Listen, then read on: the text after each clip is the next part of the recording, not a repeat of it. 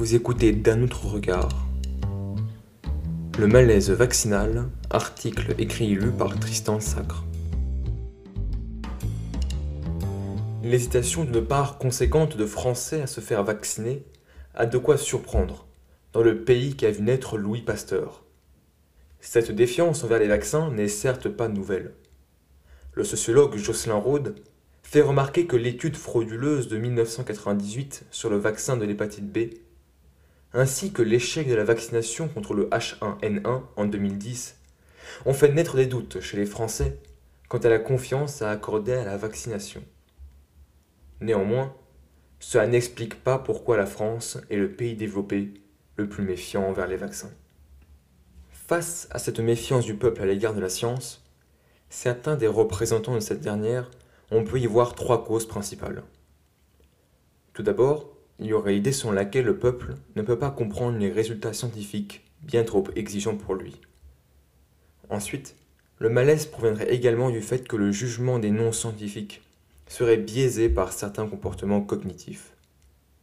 Finalement, nous trouverions le faux plus convaincant que le vrai, alimenté par le mouvement anti-science établissant une fausse vérité scientifique.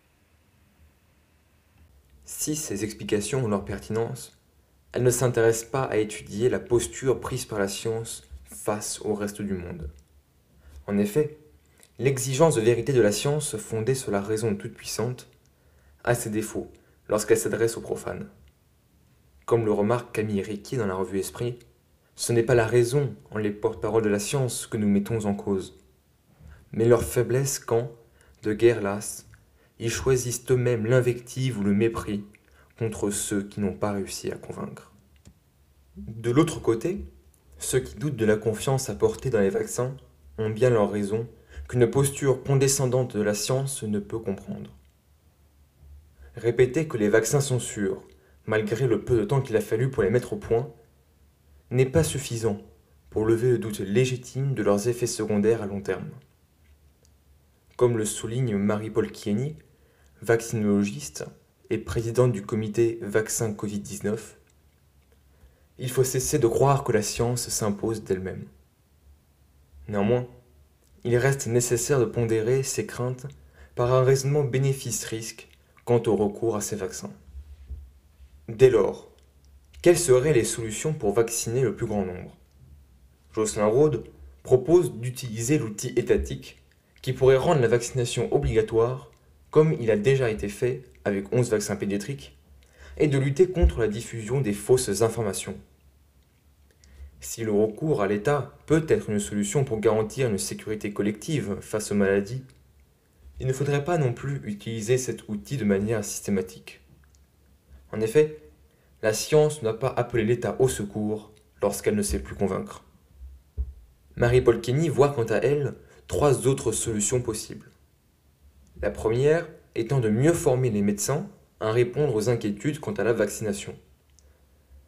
Ensuite, elle préconise une meilleure prévention et transparence des conflits d'intérêts possibles impliquant certains scientifiques.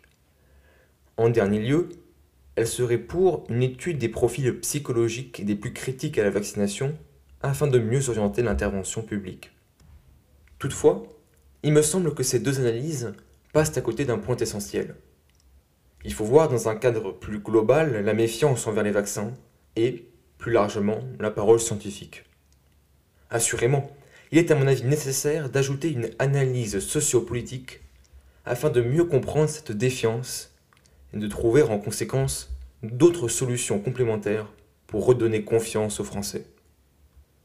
Lorsque l'on tente d'identifier les crises sociopolitiques contemporaines, celle de la défiance envers les élites et en particulier politique, a une place de choix. Selon le baromètre de la confiance politique du CEVIPOF, le centre de recherche politique de Sciences Po, publié en 2019, les maires bénéficient d'une rare confiance parmi les Français, 60%, à la différence des députés, 41%, et du président de la République, 28%. En somme, plus l'élu est éloigné du reste des citoyens, plus la confiance s'effrite. Maintenant, si nous suivons la même logique au sein de la science, nous voyons que ce sont moins les médecins de ville, que les grands laboratoires, qui au passage produisent les vaccins, envers lesquels les Français sont les plus défiants.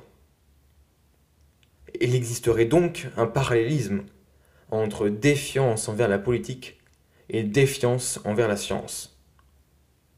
Dès lors, peut-être pourrions-nous reprendre, pour la science, les variables influençant positivement la confiance en politique. Assurer une fonction de proximité, mener une mission de protection, être bienveillant et être compétent. Un an de coronavirus a montré les limites d'une science qui ne savait plus emporter l'adhésion, d'un exécutif de plus en plus vertical et d'un peuple qui n'était plus maître de son destin.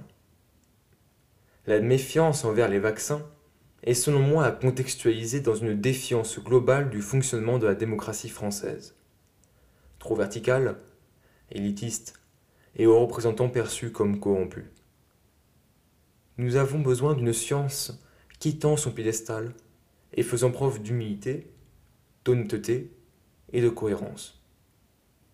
Je terminerai cet article par la même citation de Montaigne choisie par Camille Riquier.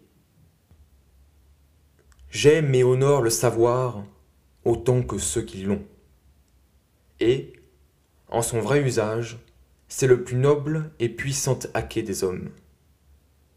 Mais en cela, et il en est un nombre infini de ce genre, qui en établissent leur fondamentale suffisance et valeur, je le hais, si je l'ose dire, un peu plus que la bêtise. C'était le malaise vaccinal Article écrit et lu par Tristan Sarre.